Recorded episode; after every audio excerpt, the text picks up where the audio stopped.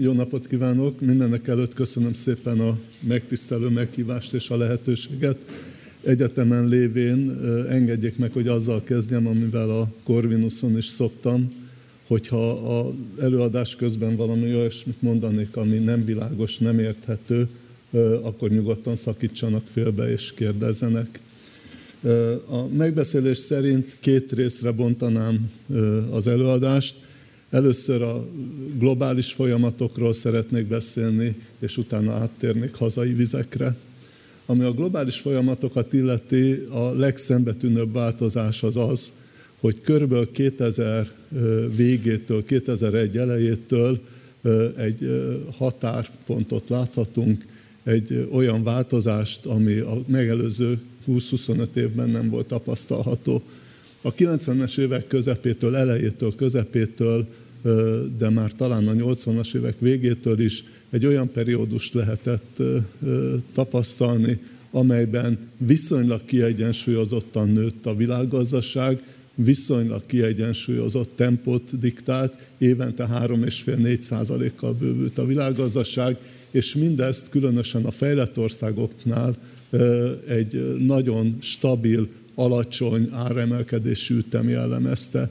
Nem egyszerűen árstabilitásról lehetett beszélni, hanem a 2010-es években az Európai Monetáris Unióba tömörült országok esetében deflációs veszéllyel küzdöttek, tehát az volt a probléma, hogy túl alacsony volt az áremelkedés éves növekedési üteme, mindenféle erőfeszítéseket kellett tenni annak érdekében, hogy ez az áremelkedés ne váljon negatívvá, ne csökkenjen az árszint, hanem az árstabilitásként meghatározott 2%-os éves növekedési ütemet elérje.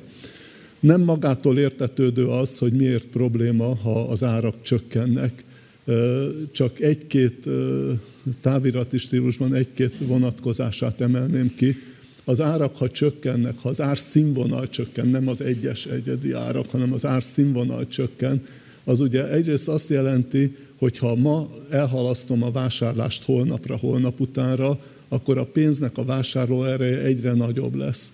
Egy ilyen helyzetben sem a beruházások, sem a fogyasztás nem tud kellő mértékben emelkedni, hiszen mindenkinek az az érdeke, hogy elhalassza egyrészt az üzleti döntéseit, a beruházási döntéseit, másrészt a fogyasztásában is visszafogja, amennyire csak lehet, mert egyre többet fog érni a pénze. Ez viszont egy lefelé menő spirált okoz a gazdaságban, pangani fog a beruházások piaca, pangani fog a fogyasztás, és akkor ez nyilvánvalóan káros hatású. Éppen ezért a közgazdászok nagyjából megegyeztek abban, hogy az árstabilitást még csak nem is egy zéró árszínvonal emelkedéssel definiálják, hanem valahol évi 2% körüli áremelkedés az a minimum és maximum, ami ahhoz kell, hogy kellő dinamika legyen a gazdaságban, a beruházásokat ne fogják vissza, a fogyasztási kiadásokat se fogják vissza. Emellett ugye egy ilyen esetben, hogyha csökkennek az árak, csökken az ár színvonal, akkor a korábban felvett hiteleknek is egyre nehezebb a visszafizetése. Nem, hogy nem amortizálódik az infláció által a felvett hitelnek a tőke, tőkeértéke, egyre drágább lesz, tehát ennek következtében, ha jelentős árszínvonal csökkenés következik be, akkor ebből hatalmas recesszió, gazdasági válság alakul ki. Ez nem teoretikus, amiről beszélek, Sajnos a 29-33-as gazdasági válságban szó szerint ez következett be a rossz gazdaságpolitikai keverék alkalmazása miatt. Nos, ennek az elkerülése érdekében, különösen az Európai Monetáris Unióban, de a Atlanti-óceán túlsó partján, az Egyesült Államokban is, a 2010-es években folyamatosan meglehetősen expanzív, meglehetősen puha feltételű monetáris politikát folytattak. Ez azt jelenti, hogy mind az Egyesült Államokban, mind Európában hosszú éveken keresztül az irányadó kamata, a jegybankoknak a meghatározó irányadó kamata, ami a többi közép és hosszú lejáratú kamatot, hozamgörbét is meghatározza, 0 százalék körül volt. Néhány esetben az Európai Monetáris Unióban is 2013-14-től kezdve negatív volt az irányadó kamat, tehát a, a, aki betette a pénzét az Európai Jegybankba, azok nem, hogy pozitív kamatot nem kaptak, hanem levonással tudták elhelyezni a biztonságos, biztonságos helyen a betétjeiket.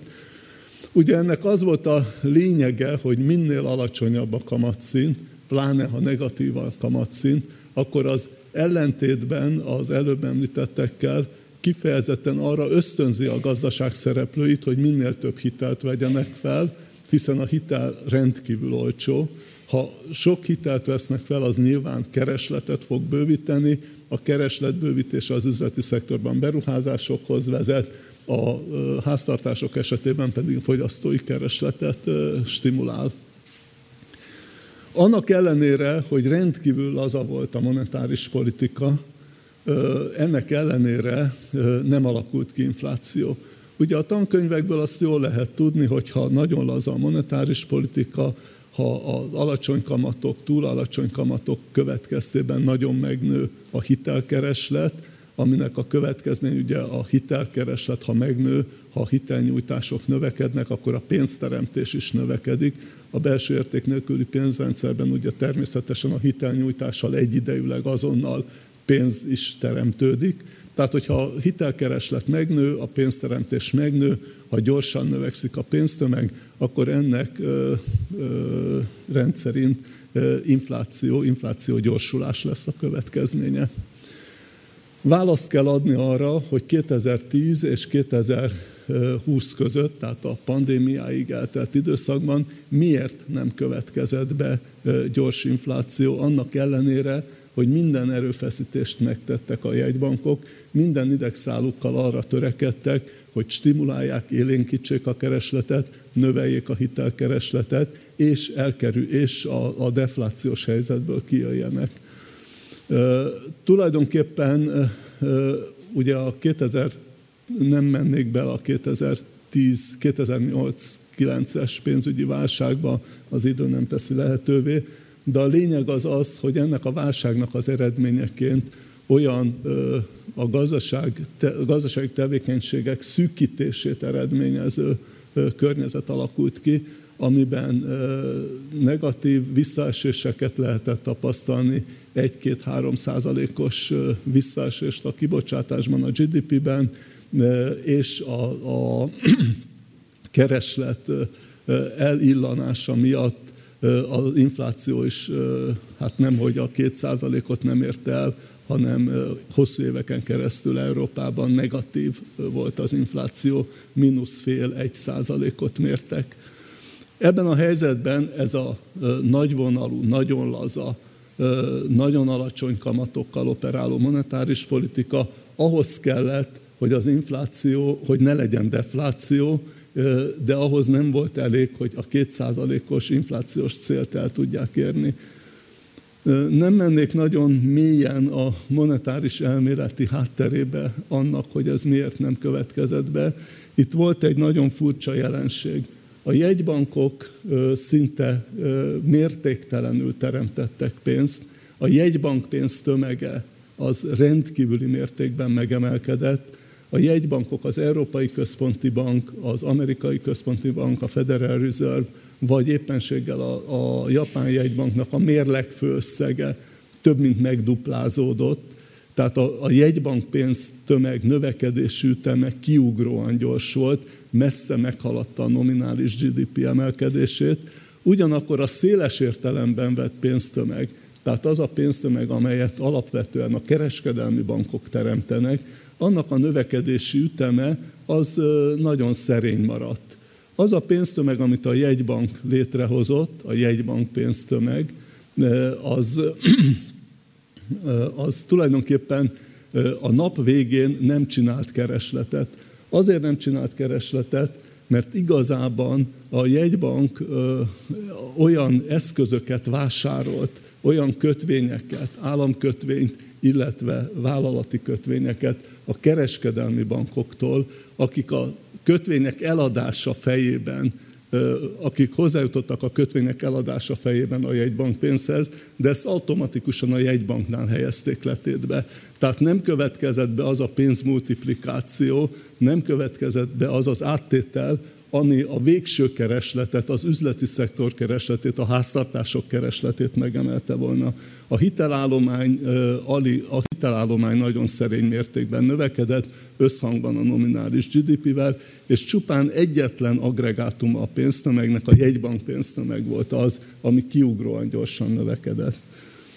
Azért időztem ilyen hosszan ennél a tételnél, mert a pandémia idején és a pandémiát követő időszakban is látszólag ugyanez a helyzet következett be. Újra megduplázódott a jegybankoknak a mérlege, újra, ki, újra ki, kiugró mértékben emelkedett. Ezzel szemben azt látni, hogy az árstabilitással, vagy éppenséggel deflációval jellemezhető 2010-es évekkel szemben 2000 végétől, 2020 végétől, 2021 elejétől egy váratlanul gyors áremelkedés következett be. Mi az oka ennek az áremelkedésnek? Ennek vannak külső okai, exogén okai, kínálatoldali okai, és vannak keresletoldali tényezői. A kínálat oldalról induló tényezők a következők. A pandémia idején teljesen vár, ugye ez egy válság, egy egészségügyi válság, amelynek nagyon súlyos gazdasági következményei lettek. A kínálat oldalról olyan törések következtek be, amelyek egyértelműen az infláció gyorsulásához vezettek. Megszakadtak a, szállítási láncok, a termelési láncok. 2020-at megelőzően, megelőző két-három évtizedben elképesztő erővel haladt előre a globalizáció, elképesztő erővel haladt előre a különböző tevékenységeknek az outsourcingja, kihelyezése a fejlett országokból a fejlődő országok irányában, irányába, és ennek következtében ez egy, nagyon nagy, ez egy nagyon nagy lendületet adott az egész világgazdaság növekedésének. A pandémia idején azonban sorra zárták le az egyes országokat, az egyes országok kikötőit, megszakadtak a szállítási láncok, súlyos hiányok alakultak ki a főpiacokon, Észak-Amerikában is és Európában is. Ez természetesen oda vezetett, hogy a hiányok következtében az árak elkezdtek emelkedni. De ugyanez a helyzet adódott abból is, hogy amikor hogy ebben a helyzetben kiderült az, hogy a szállítási költségek durván megemelkedtek. Annak ellenére emelkedtek meg a szállítási költségek, hogy a pandémiának az elsődleges hatása az egy nagyon súlyos gazdasági visszaesés, kereslet visszaesés, és ennek következtében egy nagyon komoly energiaárcsökkenés volt. Ennek ellenére megnövekedtek a, a szállítási költségek, mert a konténeres szállításban kiderült, hogy óriási hiányok jöttek létre, és a konténeres szállításnak a költségei a legrosszabb pillanatokban 2020-21-ben a korábbinak a tízszeresére emelkedtek. Ez azt jelenti, hogy rendkívüli mértékben megnőtt az importköltség, mind Európában, mind Észak-Amerikában, plusz hiányok alakultak ki a szállítási láncok összeomlása miatt, és ennek az lett a következménye, hogy kínálat oldalról is jelentős költségemelkedés és áremelkedés indult meg. Ehhez hozzá kell tenni azt is, hogy már ebben az időszakban kialakultak, és 21 nyár közepén már látható volt, hogy az energiaszektorban is problémák lesznek. Ennek még semmi köze nem volt a szörnyű háborúhoz, amelyet Oroszország robbantott ki, és Oroszországot terheli a, a nyilvánvaló felelősség. Tehát még hírehanva nincs a háborúnak, ennek ellenére látszik, hogy súlyos szűk keresztmetszetek jönnek létre. Paradox módon ennek az egyik oka egy pozitív szándékú cselekvés, Tudnilik a környezetvédelem miatt a 2010-es évek közepétől a pénzügyi intézményrendszer, ezen belül a bankrendszer meglehetősen vonakodva finanszírozta a fosszilis nyersanyagoknak a kitermelését, a, zöld, a zöldítés érdekében a jegybankok is arra ösztönözték a kereskedelmi bankokat, hogy minél kevésbé, minél rosszabb feltételekkel finanszírozzanak a környezetre káros vagy várhatóan kedvezőtlen hatású beruházásokat, és ezért egyre inkább kezdett kialakulni egy szűk keresztmetszet a, mind a kőolaj, mind a földgáz kínálatában, mert hogy a kitermelésbe nem fektettek eleget. Mindenki a hangsúlyt egyébként helyesen a megújuló energiák, megújuló energiák felé fordította, és az erőforrásokat is oda próbálták helyezni. Ennek következtében, amikor a pandémiából kijött mind az európai, mind az amerikai gazdaság, megkezdődött a helyreállítási periódus, olyan hirtelen növekedett meg a kereslet, amivel az energiakínálat és a nyersanyagkínálat is egyébként nem tudott lépést tartani. Ennek következtében megint csak kínálati oldalról már 2021 nyarától érzékelhető jelentős áremelkedés következett be a kőolajnál is, a földgáznál is, és az összes nyersanyag és alapanyagnál. Uh, tulajdonképpen erre jön maga a gazdaságpolitika, amely helyesen úgynevezett anticiklikus módon próbált működni, mind Nyugat-Európában, mind az Egyesült Államokban. Ugye ennek az a lényege, hogy az anticiklikus politikának, hogy amikor a gazdaság magától visszaesik, akkor a gazdaságpolitika alrendszerei, a monetáris politika, a fiskális politika és a jövedelempolitika megpróbál ellentétes irányú hatást kifejteni, megpróbálja fékezni a gazdaság visszaesését, megakadályozni nem tudja, de fékezni igen, és amikor jól megy minden, és, minden, és nagyon szépen halad előre a gazdaság, akkor ugyanezeknek a gazdaságpolitikai alágaknak visszafogni kell a növekedés ütemét, hogy legyen tere, legyen lehetősége, amikor eső van, szél van, vihar van, kompenzálni, mérsékelni a visszaesés mértékét. Tehát amikor gyorsul a gazdaság, akkor inkább lassítani célszerű, amikor pedig lassul a gazdaság, visszaesik netán, akkor pedig ezt kell ellentétes irányban befolyásolni. Tehát nem ciklus erősítő, hanem ciklus gyengítő, ciklus stimuláló hatása kell, hogy legyen a gazdaságpolitikának. 2020-ban minden országban helyesen a ciklus mélységének az enyhítése, a visszaesés enyhítésének érdekében ragadtak olyan fiskális és monetáris politikai eszközökhöz, amelyel a kereslet, a kieső keresletet, a visszaesést próbálták mérsékelni. Ugye itt a visszaesésnek adminisztratív okai is voltak, mert nem csak Magyarországon, hanem nagyon-nagyon sok országban leállítottak sok-sok szolgáltatást, ugye a, a pandémia miatt nem lehetett igénybe venni szolgáltatásokat, bezártak, leállítottak, mondjuk a legkézenfekvőbb, hogy éttermek, fürdők, színházak, stb. nem tudtak működni. Tehát nagyon nagy volt a kereslet vissza, a kínálati és a keresleti visszaesés is. Ezt próbálta kompenzálni a gazdaságpolitika, jól-rosszul teszem hozzá.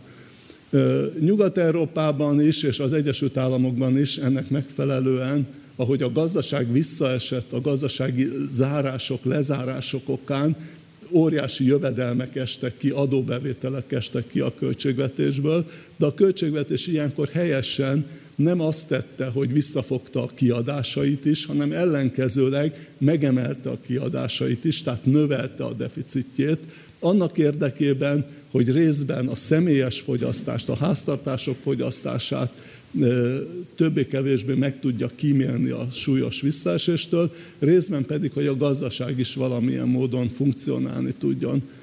Nos, ez a, ez a tevékenysége a költségvetésnek ugye azzal járt, hogy megugrott a költségvetés hiánya, az Egyesült Államokról fogok részletesen beszélni, mert az a, az a leginkább jellemző. Azt jelentette, hogy az amerikai költségvetés hiánya a GDP 4%-áról, ami már eleve túl magas deficit volt, 4%-áról felugrott három éven keresztül az amerikai nemzeti össztermék 10-11%-ára. Mi, a, mi okozott problémát ezen a területen? Az okozta a problémát, hogy az teljesen rendjén való, hogy, ezt a, hogy egy ilyen helyzetben a költségvetés megpróbálja a háztartások, a családok, az egyes emberek jövedelem kiesését mérsékelni. De az amerikai esetben nem, arra, nem arról van szó, hogy egyszerűen mérsékelt a jövedelemveszteséget, a jövedelemkiesést, hanem túlkompenzálta. Ez azt jelenti, hogy olyan eszközöket alkalmazott, amelyeken keresztül az amerikai háztartásoknak a reál jövedelme magasabb volt ebben a két-három évben, mint a válságot megelőző periódusban. Olyan támogatásokat nyújtott az amerikai költségvetés az úgynevezett helikopterről való pénzosztás keretében és a munkanélküli segély megemelésében, amelynek révén az amerikai háztartásoknak a bevételei és a pénzügyi megtakarításai együttesen 2500 milliárd dollárral meghaladták a szokásos mértéket. Hogy el lehessen helyezni a 2500 milliárdot, tudni kell, hogy az amerikai GDP az olyan 25 ezer milliárd, tehát ennek a 10%-ának megfelelő többlet megtakarítás jött létre az amerikai háztartások zsebében. Ez a többlet megtakarítás ugye nyilvánvalóan elköltésre vár, és amikor a pandémiából kijött az amerikai gazdaság, akkor ez a pénz természetesen az emberek zsebéből a kereskedelmi forgalomba került, és olyan keresleti többletet jelentett, ami elemi erővel járult hozzá az infláció növekedéséhez. Miből jött össze ez az óriási megtakarítás? Két tényező, az egyik a munkanélküliség és segély, teljesen helyesen, amikor megemelkedett a munkanélküliség a szokásos 4% körüli szintről, két hónap alatt 9%-ra ugrott az Egyesült Államokban a munkanélküliség, és nagyon szigorúak ott is a munkanélküli ellátási szabályok, akkor ezt azonnal megváltoztatták, kiterjesztették a munkanélküliségi időt, amíg fizetnek segélyt, és ezen túl minden munkanélkülinek megemelték a, a havi, a heti munkanélküli segélyét 400 dollárral. Ez azt jelentette, hogy ennek hatására, akik munkanélkülivé váltak, azoknak a 65%-a, tehát mondhatjuk a kétharmada, nagyobb bérhez jutott a, a támogatással együtt, mint amennyi korábban a keresete volt. Tehát miközben nem tudott dolgozni, eközben több jövedelemhez jutott, mint a korábban a, munka, a, munkát, a munkát teljesítő időszakban. Úgy ez a Trump időszaka, ugye a választásokhoz közeledtek, nyilván ez is befolyásolta, hogy ilyen bőkező és nagyvonalú volt a munkanélküli segélyfizetés, de a választások után lényegében ugyanezt kopírozta le a Biden adminisztráció is, és a kettő együtt eredményezett 2020-ban is és 2021-ben is óriási költségvetési hiány és óriási túlkeresletet a gazdaságban. A másik tényező, ami ugyanebben az irányban mutatott, az úgynevezett helikopterről való pénzszórás. Ez azt jelenti, hogy a költségvetésből szándékát tekintve és irányát tekintve helyesen alanyi jogon, a probléma az, hogy alanyi jogon minden amerikai állampolgárnak, beleértve a gyerekeket is, két alkalommal összesen a Trump idején is 2000 dollárt, és utána is nagyjából 2000 dollárt osztottak ki. Hogy a 2000 dollárt lehessen érzékelni, hogy az mekkora összeg, az Egyesült Államokban a, a medián jövedelem az, az körülbelül olyan 50 ezer dollár körül van, 60 ezer dollár körül van, és minden olyan amerikai állampolgár, akinek 70 ezer dollár alatt volt a megelőző évben a jövedelme, megkapta ezt a 2000 dollárt. Ez teljesen abszurd, mert hogy akinek a 70 ezer dollár ott is nagyon sok pénz, nem csak a mi fülünknek a 70 ezer dollár, ugye az mai árfolyamon nagyjából 26 millió forintnak felel meg évente, de ez ott is egy nagyon magas összeg, és a 70 ezer dollár alattiak megkapták ezt. Tehát mondjuk egy olyan család, amelyiknek 140 ezer dollár volt az éves jövedelme, és két eltartottal bírtak, az kapott 8 ezer dollárt. Teljesen felfoghatatlan innen nézve, de ott is, és, és ez aztán hatalmas többletmegtakarítást és hatalmas többletkeresletet jelentett. Nos, ahhoz, hogy ez a többletkereslet létre tudjon jönni, nyilvánvalóan, és, és ne emelkedjenek a kamatok az égbe, az állampapírhozamok az égbe, ehhez az amerikai jegybanknak az asszisztenciája is kellett, tehát egy olyan monetáris, politikai, monetáris politika kellett, amit nem lehet másként jellemezni, mint hogy ultralaza.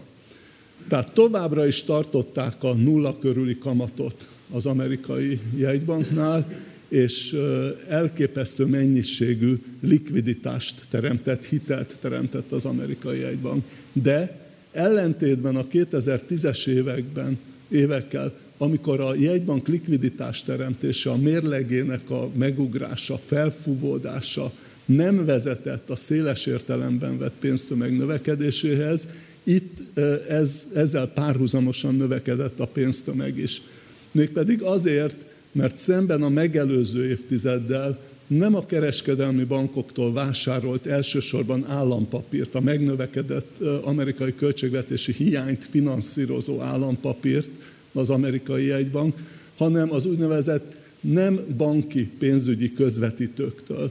Ahogy a nem banki pénzügyi közvetítőktől vette meg az állampapírt és a különböző értékpapírokat, ez azzal járt, hogy az a pénztömeg, az a jegybank pénztömeg, amit megteremtett, az betétként lecsapódott a kereskedelmi bankoknál, és egyrészt, másrészt pedig lecsapódott jövedelemként az amerikai lakosságnál. Mert ugye attól nőtt 4-ről 10 százalékra 20-ban, 21-ben az amerikai költségvetési hiány, mert hogy, mert hogy ez a nagy deficit többlet, ez az amerikai állampolgárok zsebébe ment, mint jövedelem. Ez mint kereslet jelentkezett az amerikai gazdaságban, és ez a kereslet természetesen vitte föl az árakat. Tehát összefoglalva azt lehet mondani, hogy kínálat oldalról a szállítási láncok összeomlása, a chip hiány megjelenése, a, a deglobalizáció elindulása, az energiaáraknak az emelkedése együttesen költségoldalról adott utat, teremtett utat az infláció növekedésének, kereslet oldalról pedig az ultralaza költségvetés és az ultralaza monetáris politika. Most amikor ezzel szembesültek, akkor néhány illúzióval le kellett számolni, erről útközben Zolival is beszéltünk. Ugye hosszú időn keresztül azt mondták, hogy az úgynevezett Philips görbe nem működik. A Philips görbe arról szól, hogy átváltás van a munkanélküliség és az infláció között. Leegyszerűsítve, minél ö, alacsonyabb a munkanélküliség, annál nagyobb az infláció. Azt lehetett látni 10 éven keresztül, 15 éven keresztül, hogy a Philips görbe egy ilyen egyenes vonalat mutat, nincs átváltás munkanélküliség és infláció között. Most pedig azt kellett megtapasztalni, hogy ebben az új helyzetben, amikor kínálat oldalról is egy költséglökés következik be, kereslet oldalról is elszaladaló, akkor a Philips görbe, és nagyon alacsony a munkanélküliség, mert eleve 3,6% volt az Egyesült Államokban a munkanélküliség, 50 éve a legalacsonyabb volt, tehát feszes, szoros a munkaerőpiac, amit megfejel az, hogy a Trump idején leállították a befelé jövő migrációt, tehát nincs utánpótlás a munkakínálatban. Ez az együttes, tehát a kínálatoldali költséglökés, a keresletoldali lökés és a nagyon szűk, nagyon szoros munkaerőpiac abszolút életre galvanizálta a Philips görbét, és működik megint ilyen körülmények között a Philips görbe. Nyilvánvaló átváltás van a feszes, szűk munkakínálat és a túlkereslettel jellemezhető gazdaságban, és az infláció elkezdett töretlenül emelkedni. Azt lehet mondani, hogy mind Európa, Európában a keresleti oldali inflációs nyomás lényegesen kisebb volt, mint az Egyesült Államokban, sokkal kevésbé volt fölöslegesen és sokáig nagyvonalú a költségvetési politika, mint az Egyesült Államokban. Ennek ellenére mindkét helyen az infláció felgyorsult, mindkét helyen úgy tűnik, hogy késve reagáltak a jegybankok, késve reagáltak a kialakult helyzetre, és akkor kezdték elemelni a kamatokat, amikor már az infláció a maga útját járva szinte töretlenül haladt előre. 2001, 2022 elején kezdte az amerikai jegybank emelni a, a kamatokat, 2021 végétől kezdte el az általa teremtett pénznek a kiszívását a rendszerből, az úgynevezett a mennyiségi lazítással szemben a mennyiségi szűkítést, a taperinget 2021 végén kezdte el, ezt is megkésve, és a kamatokat is késve kezdték emelni. Ennek ellenére, vagy amikor elkezdtek emelni, elkezdtek szigorítani, még bőven gyorsult tovább az infláció, 22 nyaráig elért az infláció az Egyesült Államokban 9,5 százalékot, Európában pedig 10,4 százalékot a monetáris unióban. Nagyon fontos kiemelni, hogy ennek a, ebben az inflációs pályán, ezen az inflációs pályán mind Európában, mind az Egyesült Államokban az úgynevezett maginfláció, tehát az energia és élelmiszer áraktól megtisztított infláció, ami a legjobban mutatja a belső organikus inflációs nyomást, inflációs feszültséget, csak körülbelül fele olyan gyorsan növekedett, mint a teljes infláció. Ami azt mutatja, hogy ebben a 9,5, illetve 10,4%-os inflációnak a fele nagyjából az, ami exogén tényezők, külső tényezők hatására, tehát amire azt lehet mondani, hogy nem elsődlegesen vagy másodlagosan a gazdaságpolitika felelőssége volt a, a, a ludas, miközben a fele volt az, ami a gazdaságpolitika belső organikus hibáinak a következménye. Azóta mind Európában, mind az Egyesült Államokban szeptember óta az Egyesült Államokban, Európában pedig október óta az infláció csillapodását látni.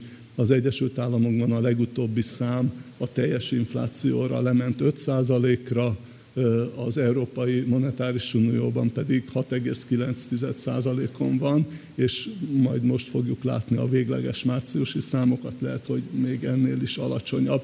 Tehát láthatóan észrevehetően az USA-ban közel megfeleződött a csúcshoz képest, Európában pedig mintegy harmadával ment vissza az infláció. Akkor ezek után Magyarország. Vannak nyilván hasonló elemek a mi helyzetünkben, ahhoz, amit a világban látunk, de nagyon lényeges és érzékelhető eltérések vannak a hazai folyamatokban.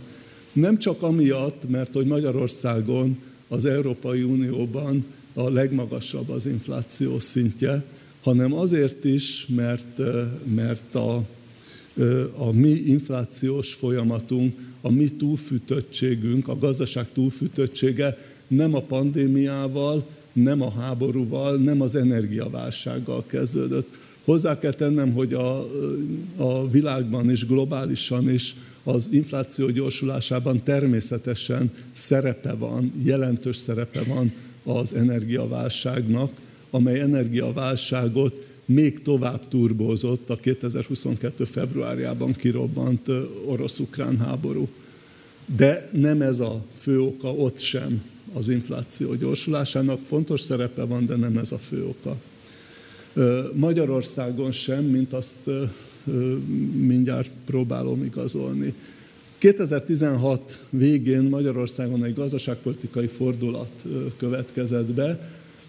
2010 és 15-16 között az anortodox gazdaságpolitika különösebben látványos eredményeket a gazdaság növekedésében nem hozott ez egy understatement, ez azt jelenti, hogy 10 és 16 között az éves átlagos növekedése a magyar gazdaságnak nagyjából ilyen 2% körül volt, tehát a régióhoz képest is alul teljesítők voltunk. Ebben a megközelítésben indokolt volt az, hogy a kormány olyan gazdaságpolitikai váltást próbált létrehozni, kialakítani, ami egy lényegesen gyorsabb növekedési pályára viheti a magyar gazdaságot. Ez a gazdaságpolitikai fordulat az úgynevezett magas nyomású gazdaság politika, vagy magas nyomású gazdaság eszközrendszerének az alkalmazása, angolul a high pressure economy, tulajdonképpen azt célozta, hogy a költségvetési, a jövedelmi és a monetáris politika eszközrendszerén keresztül olyan keresleti többletet hozzanak létre, ami a munkaerő és a tőke tartalékok kihasználásával növekedési, gyorsabb növekedési pályára tudja vinni a gazdaságot. A probléma az ezzel a magas nyomású gazdasági filozófiával, hogy ez az idősebbek, mint én is tudják, ez kísértetiesen hasonlít az 50-es, 60-as, 70-es évek gazdaságpolitikájára, ugyanis azáltal, hogy a keresletet önmagában megnövelem, attól még fenntartható, egyensúlyőrző gazdasági növekedés nem feltétlenül jön létre. Ennek a gazdaságpolitikának a keretében konzisztensen 2017-től a gazdaságpolitika alrendszereit, tehát a költségvetési politika, a jövedelempolitika és a monetáris politika is egy irányban a pénzügyi egyensúlyi mutatók lassú, de biztos eróziójához vezetett. 2017-től az összes fontos pénzügyi egyensúlyi mutató fokozatos romlását lehetett regisztrálni, egyetlen kivétellel 2020-ban a pandémia hatására egy exogén külső hatás következtében az infláció növeked, töretlen növekedési üteme megtört, majd 2020 végétől, 21 elejétől, tehát amikor visszapattant a gazdaság, az infláció gyorsulása töretlenül folytatódott. Mondanám a, a tényeket, mert azért ahhoz jó ragaszkodni. 2017-től a magyar gazdaság növekedési üteme 17-18-19-ben éves átlagban közel 5%-ra, tehát a megelőző időszak 2%-áról 5%-ra emelkedett, ami első ránézésre nagyon, nagyon szép teljesítmény. A probléma az, hogy ez az 5% körüli növekedés, átlagos növekedés, 4-8-4-9, ez a magyar gazdaság potenciális növekedési ütemének nagyjából közel a kétszerese. Organikusan a magyar gazdaság nem nagyon tud 3%-nál többet növekedni évente, még ehhez is nagyon sok jó indulat kell, azon egyszerű oknál fogva, hogy sem 2017 előtt, sem azóta nem regisztrálunk magas termelékenység növekedést.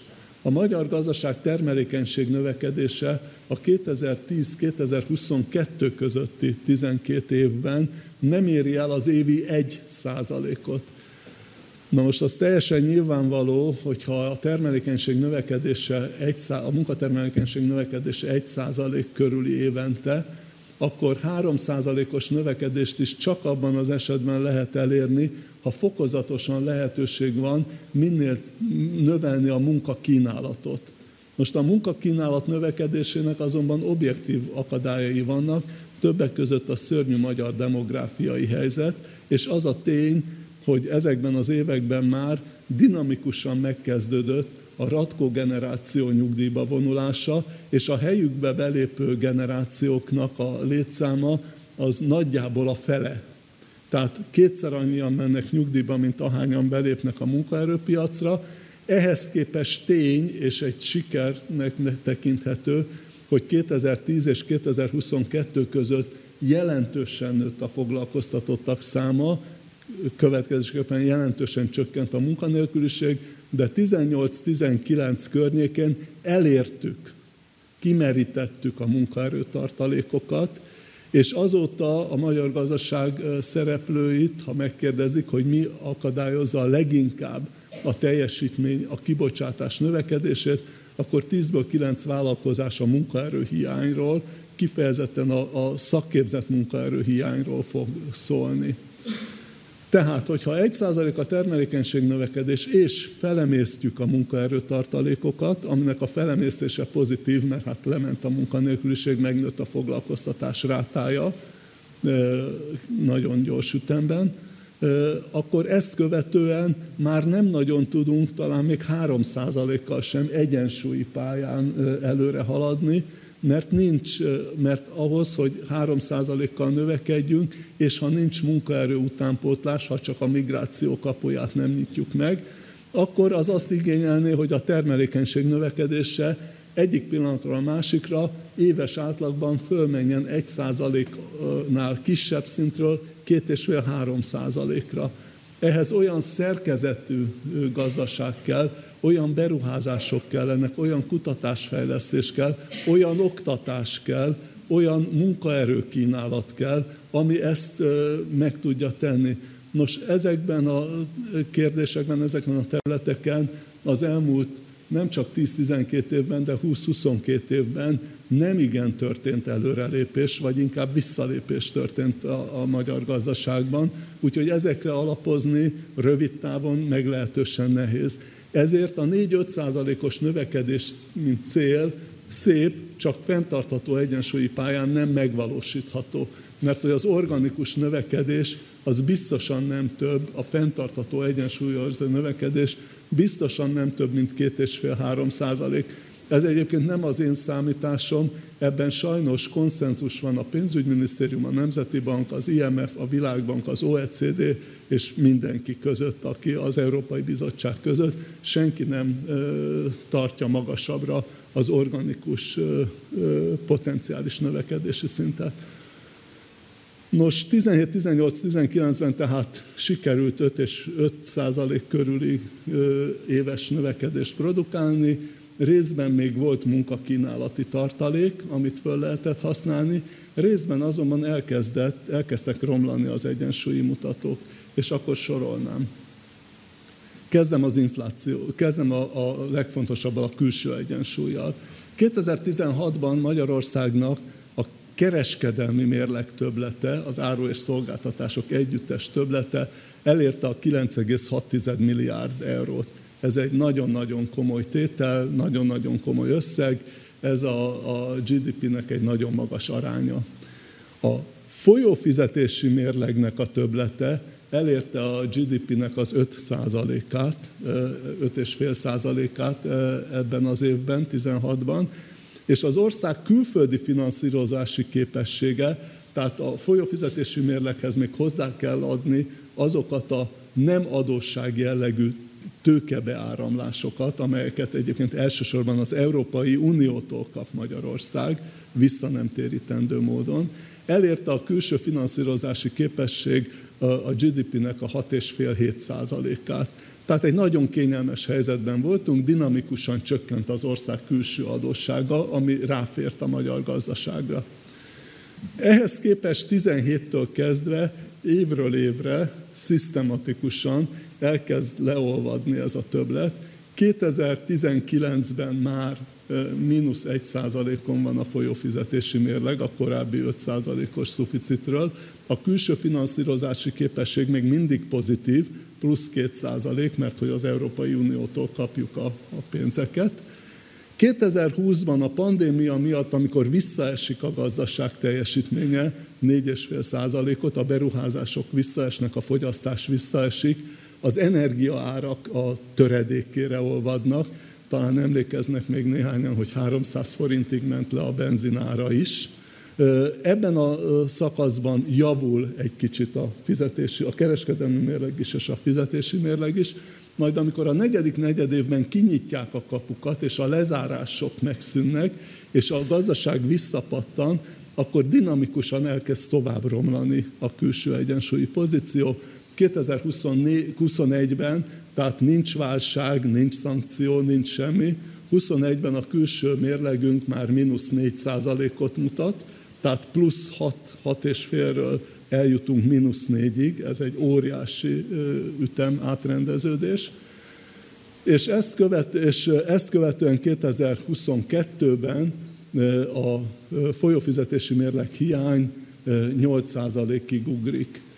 A 8%-ban természetesen már benne van az, hogy közben 22 elejétől, már 21 közepétől elkezdett gyorsulni, a, emelkedni a gázár és az olajár is, kőolajár is, és 22. februárját követően még egy lökést kap mind a gáz, különösen a gáz, de az olajárak is. majd az év közepén, hála a szankcióknak, mind a gázár, mind az olajár töredékére esik le. De ennek ellenére az évegészét tekintve a, a kereskedelmi mérlegünk is és a folyófizetési mérlegünk is tovább romlik, tehát a 2021-es 4%-os deficitről 8%-os deficitre megy a folyófizetési mérleg hiány. Ez a külső oldala az erodálódásnak a külső jele. A másik jele a pénzügyi egyensúly romlásának az természetesen az inflációban érhető tetten. 2016-ban, 17 elején defláció van Magyarországon, az se jó, mint az előbb említettük, tehát ez nem a jegybank szándéka szerint alakult, mert a jegybanknak az inflációs célja az 3% éves áremelkedés plusz-minusz 1%-os toleranciasáv. Jóval kívül voltunk ezen a toleranciasávon. Ennek alapvetően szintén külső okai voltak, mert 2013, 14, 15-ben az európai és a globális visszaesés miatt a nyersanyag és energia árak leestek, deflációt importáltunk az Európai, az Európai Unióból, és a kettő együtt a belföldi árakat is levitte a kívánatosnál lényegesen lejjebb. De 2017 elejétől, mintha egy egyenes vonalat húznánk napjainkig, úgy gyorsul az infláció. Eleinte viszonylag senki nem esett kétségbe ettől, de jól lehetett látni, hogy évente nagyjából egy-másfél százalékkal átlagosan gyorsul az infláció. 2020 januárjában, tehát a pandémia kirobbanását megelőző hónapban már 4,7 százalék volt az éves infláció, ami ugye kívül van a Nemzeti Banknak az inflációs tolerancia sávján, és messze magasabb, mint az Európai Uniónak az inflációja. Az Európai Monetáris Uniónak az inflációja ekkor nem éri el az egy százalékot, tehát ők még mindig azzal küzdenek, hogy hogy tudják fölnyomni az inflációjukat a célként megjelölt 2 százalékos szintre. Nálunk már ekkor 4,7 százalék. A pandémia hatására visszamegy a, a teljes fogyasztói árindex, nem megy vissza, közel nem megy ennyire vissza a maginfláció, ami a tényleges inflációs nyomást tükrözi a rendszerben. Ugye attól megy vissza a teljes infláció, hogy az olajárak, benzinárak leesnek, és ez a teljes inflációt visszaveszi, a maginflációt ez nem befolyásolja. 2020 végén, amikor a gazdaság újra felpattan, és a mínusz 4,5 százalékból 2021-ben egy 7 százalékos növekedést sikerül elérni, akkor az infláció januártól kezdve, mintha mi sem történt volna, visszamegy márciusra 5 százalék fölé, és egészen 2022. februárjáig hónapról hónapra gyorsul az infláció. A az ukrán-orosz háború kirobbanásának a pillanatában már 8,4% az infláció. Tehát se híre, se hanva még a, a ukrán, az orosz inváziónak, már 8 fölött van a magyar infláció. A harmadik tétel, ahol lehet látni, hogy, hogy baj van, vagy hogy az egyensúly erodálódik, az az államháztartás egyensúlya. 2020-ban teljesen indokoltan a kormány anticiklikus módon próbál enyhíteni a válságon, a pandémia válságon. A probléma az az, hogy mértékét tekintve a szerkezetéről nincs időm beszélni, de az rendkívül előnytelen volt szemben az amerikai vagy az európaival nem az egyes emberek a munkájukat elvesztettek, nehéz helyzetbe kerülteknek a helyzetén próbált javítani, hanem sokkal inkább olyan kiadásokat helyezett előtérbe, amelyek hát legalábbis megkérdőjelezhetőek a gazdaság további teljesítményét illetően. A, abból a 24 százalékból amit összegerebjéztek, hogy ennyit a GDP 24%-ának megfelelő válságellenes intézkedést hozott a jegybank és a, a költségvetés. Ebből a 24 százalékból egy százalék nem ment közvetlenül az emberek zsebébe. Ez azt jelenti, ugye, hogy a munkanélküliségi segélyt nem hosszabbították meg, maradt a 3 százalék, annak a plafonját nem emelték meg, és ennek következtében a, a reálkeresetek, reáljövedelmek lényegesen zsugorodtak ebben az időszakban, 21-ben, vagy 20-ban. Milyen eszközöket használt a gazdaságpolitika, és ez lesz a, a dolognak a lényege. 2017-től kezdve ahelyett, hogy, hogy ciklus, hogy, hogy a, ahelyett, hogy a gazdasági ciklus tompította volna a gazdaságpolitika, a gazdasági ciklus kilengését erősítette. Tehát nem anticiklikus politikát folytatott, hanem prociklikus politikát, ciklus erősítő politikát. Két, mondom, a, mondom, hogy milyen eszközökkel. Kezdem a, nagyon röviden a fiskális politikát. Fiskális oldalon úgy tűnt 2017 és 2020 között, hogy, éven, hogy rendben van a fiskális politika, mert nagyjából ilyen 2% körüli deficittel zárt, hát az elmegy a, a mosásban, ahogy szoktuk mondani. De még ez is túl laza volt, mégpedig azért, mert ebben az időszakban két okból. Egyrészt azért, mert a gazdaság növekedése felgyorsult, mint említettem, 4,5-5 százalékra, tehát messze a potenciális növekedés felett voltunk, és ilyen gyors növekedés mellett a költségvetés hiányát még a mínusz kettőhöz képest is vissza kellett volna venni, legalább nulla százalékra, annak érdekében, hogy amikor rossz idő jön, beborul az ég, akkor könnyedén tudjon a költségvetés támogatást adni az egyes családoknak is, meg a gazdaságnak is. Ezt nem tette. Tehát eleve volt egy a ciklikusan kiigazított növekedési pályához képest nem kettő, hanem nagyjából 3,7-3,8 százalék volt a deficit. A másik tényező, ami még ennél is jelentősebb, az az Európai Uniós források. Ezt általában meglepetéssel szokták hallgatni. Tudnék, arról van szó, hogy mi az Európai Uniótól, az európai adófizetőktől kapunk transfert, kapunk támogatást. De az a kereslet, amit ez a támogatást teremt a magyar gazdaságban, áruk, szolgáltatások iránt, az a jövedelem, amit ez a kereslet hoz, ez a támogatás hoz létre, emögött belföldi teljesítmény, belfö, bocsánat, belföldi megtakarítás, vagy belföldi adójövedelem nincs. Tehát ez egy plusz kereslet.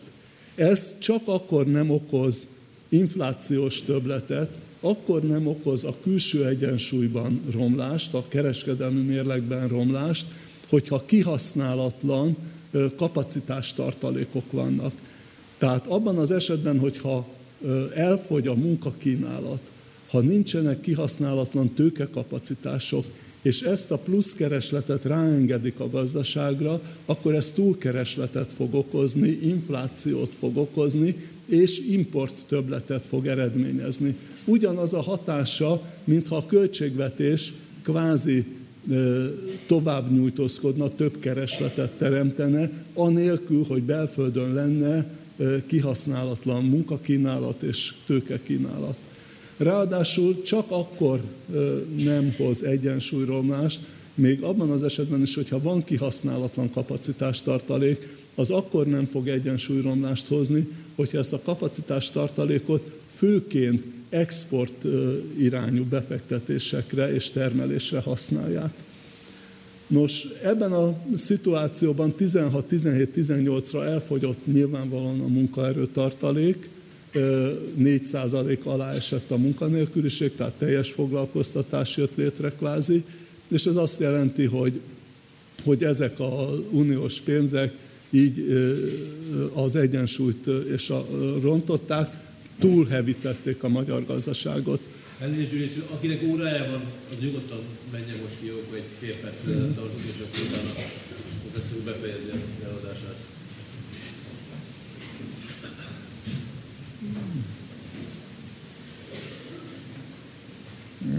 Folytatom, hogy gyorsan befejezzem. A, az a különbség a normál fedezetlen költségvetési keresletteremtés meg e között, hogy a külső egyensúly romlását az Európából beáramló deviza kompenzálja, tehát külső eladósodáshoz ez nem vezet, de inflációs többlethez és a kereskedelmi mérleg romlásához igen. Jövedelempolitika. A jövedelempolitikában ez az év lesz a hatodik egymás soron, egymás után következő év, amikor bőven kétszámjegyű a nominális béreknek a növekedése. Ha visszaemlékeznek arra, hogy arról beszéltem, hogy egy százalék volt a termelékenység növekedés, és mondjuk az átlag GDP növekedés a, 2000, a 2016 és 22 közötti időszakban meglepően szerény, nem éri el az évi 3% ot akkor egy kétszámjegyű béremelkedés, nominális béremelkedés magától értetődően költség és keresleti oldalról is inflációt fog csinálni. Vagyis a külső egyensúlyt rongálja, mert annyival több importot kell behozni, hogy lekössék ezt a vásárlóerőt, ami így kiáramlik. Úgyhogy a jövedelempolitika is ezt ebben az irányban mutatott, ebben ez nem teljesen spontán módon alakul, nem csak a munkaerő hiány miatt jött létre, hanem azért is, mert a kormányzati beavatkozások következtében olyan időpontban is jelentős minimálbéremeléseket hajtottak végre, illetve olyan jövedelemkiáramlást hajtott végre a kormány, különösen a választásokat megelőző fél évben, ami természetesen szárnyalást adott a bérek növekedésének. A harmadik tényező a monetáris politikából fakad. Itt ugye azt lehet mondani, hogy a jegybank egészen 2017 elején már negatív volt a jegybank irányadó kamata, mínusz 0,15 század, és ez a mínusz 0,15, ez fönnmaradt egészen 2021 júniusáig. Tehát addig volt 0, mínusz negatív a jegybanki irányadó kamat, amikor már az infláció 6%-on volt. Akkor kezdte el a kamatokat emelni, félszívvel, nagyon lassan, nem meggyőzően a jegybank. Ez ugye azt jelenti, hogy negyedévről negyedévre, 2017 elejétől egyre nagyobb lett a negatív reálkamat, ugye ahogy az infláció gyorsult, amikor nulla volt az infláció, ahhoz rendben volt a mínusz 0,15-ös kamat. De hogy az infláció elkezdett gyorsulni negyedévről negyedévre, egyre nagyobb lett a negatív reálkamat szintje, egyre nagyobb ösztönzést kapott a, hitele, a hitelkereslet, egyre kisebb ösztönzést kapott a pénzügyi megtakarítás, a kettő szaldója természetesen a belföldi kereslet növekedéséhez vezet, ami az inflációt táplálja. Ugyanezt segítette elő, hogy a 2007-ig indokoltan alkalmazott növekedési hitelt nem állította le a jegybank 2017-től. Ugye 2017-ig azért volt indokolt, mert 2009-től 2015-ig minden évben csökkent a hitelállomány, és ezt érthetően akarta a jegybank stimulálni, érthetően akarta visszaterelni növekedési pályára. De 2017-ben már két számjegyű volt újra a hitelállomány növekedése, organikusan magától is, teljesen indokolatlan volt, erre még egy csomó növekedési hitelt, majd később növekedési kötvényt benyomni. Ezek ráadásul fix, nullakamatozású hitelek, fedezetlen hitelek, amelyről most nem lesz módon beszélni, de óriási veszteséget hoznak létre a Magyar Nemzeti Bank mérlegében, amit valamikor majd nekünk kell fizetni, miközben ezen nagyon sokat nyernek azok, akik fölvették ezt a hitelt, illetve hát a bankszektor is nagyon komoly nyereségre tesz szert ezen keresztül.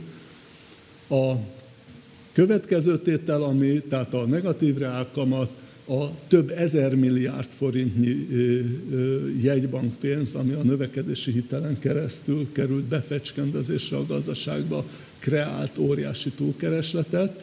Harmadrészt pedig a Magyar Nemzeti Banknak karöltve a kormányjal az a felfogása, hogy az árfolyam az érdektelen, és ha leértékelődik, az még jó is, mert hogy az stimulálja az exportot, fékezi az importot, és ez mindent jóvá fog tenni. Na de teljesen nyilvánvaló, egy nyitott kis gazdaságban ha pláne reál értelemben is leértékelődik a deviza, akkor az egy nagyon súlyos inflációs folyamatnak lesz a fontos összetevője. Mindezt figyelembe véve még azzal ki kell egészítenem, hogy 2021-ben és 2022-ben is a fiskális politika már látszólag sem volt a helyén, tehát ugye 17 és 20 között látszólag a helyén volt a 2 kal 2021-22-ben látszólag sem volt a helyén, három éven keresztül az államháztartásnak a pénzforgalmi hiánya az 5-6 ezer milliárd forintot ért el, ez a GDP 8-9 százalékát, 10 százalékát jelenti adott évben, ez is nyilván hozzájárult az infláció gyorsulásához. Tehát azt kell mondjam, hogy a magyar inflációban a külső tényezőket nem degradálva, minket is negatívan érintett a chip hiány, minket is negatívan érintett a kívülről jövő infláció, elsősorban az, hogy az Európai Unióban is, monetáris unióban is a, a deflációt felváltotta egy gyorsabb infláció, minket is negatívan érintett a 2021 közepétől kibontakozó energia áremelkedés, minket is negatívan érintett a tavalyi év első felében az orosz invázió után bekövetkező energiaáremelkedés, de ezek összességében elfogadva a miniszterelnök ide vonatkozó nyilatkozatát, legfeljebb a felét indokolják, vagy igazolják a 25-26 százalékos inflációnak. A maradék 12-13 az sajnos hazai előállítású, az a hazai gazdaságpolitikának a, a prociklikus egyensúlyt szem elől tévesztő működésének a következménye. Mindezek kapcsán aztán akkor befejezésül azt mondanám, hogy Zoli kérdéseire is, hogy attól tartok, hogy az inflációnak ez a magas szintje, először mondom a jó, a jó hírt, a magas szintje a magas bázis miatt viszonylag hamar vissza fog menni. Az a külső hatás, az az exogén sok, ami a világból ránk esett, az úgy néz ki, hogy, hogy kezd kisimulni, tehát a világgazdaságban az energiaárak, ha így marad, akkor lényegesen kedvezőbb szinten lesznek, mint voltak egy évvel ezelőtt. Az Európai Unióban lassul az infláció, tehát az import oldalról is kevesebb inflációt fogunk beszívni. Ennek hatására az infláció nyilvánvalóan jelentősen fog csökkenni, hogy ez egy számjegyű lesz-e év végére, vagy nem, az szerintem a jóslás kategóriájába, kategóriájába tartozik, megmondani nem tudom. Ugyanakkor azt is meg kell mondani, hogy az infláció másik része, tehát ami a belső indítatású motorok miatt keletkezett, annak a letörése, annak, a, annak az inflációs célnak az elérése, hogy egyrészt az infláció visszaszoruljon egy évi 3-4 százalékos mértékre egyfelől, másfelől a külső egyensúly is egy fenntartható pályán mozogjon, azt attól tartok, hogy fájdalommentesen elérni nem lehet. Ahhoz, mint ahogy már tavaly nyáróta durva megszorításokat hajt végre a kormány, emlékeztetnek arra, hogy 830 milliárd forint nyilvánvaló adóemelést hajtott végre a kormány, egyfelől, másfelől az önkormányzatokat sok helyen elég nehéz helyzetbe hozta azáltal, hogy a megugró inflációt nem tudomásul véve semmilyen kiegészítő támogatást nem adott. Ez azt jelenti, hogy ott is egy nagyon erős megszorítást kellett végrehajtani. Emellett 2200 milliárd forintnyi beruházást halasztott el, ez azt jelenti, hogy, hogy, a, hogy már egy komoly, nagyon komoly megszorítást lehet látni. Ennek egyik jelzője az, hogy az infláció gyorsul egy, gyorsult egyfelől, másfelől ezzel a bérek növekedése már nem tartott lépést, és tavaly november óta a reálbérek, reálkeresetek meglehetősen jelentős mértékben csökkennek a, nem tudom, hogy az év végén mi lesz, de a mai helyzet szerint a reálkeresetek ilyen 5-6 százalékos mínuszban vannak. Attól tartok, hogy, hogy ahhoz, hogy a, az egyensúlyt visszanyerjük, ahhoz további szigorító lépésekre lesz szükség.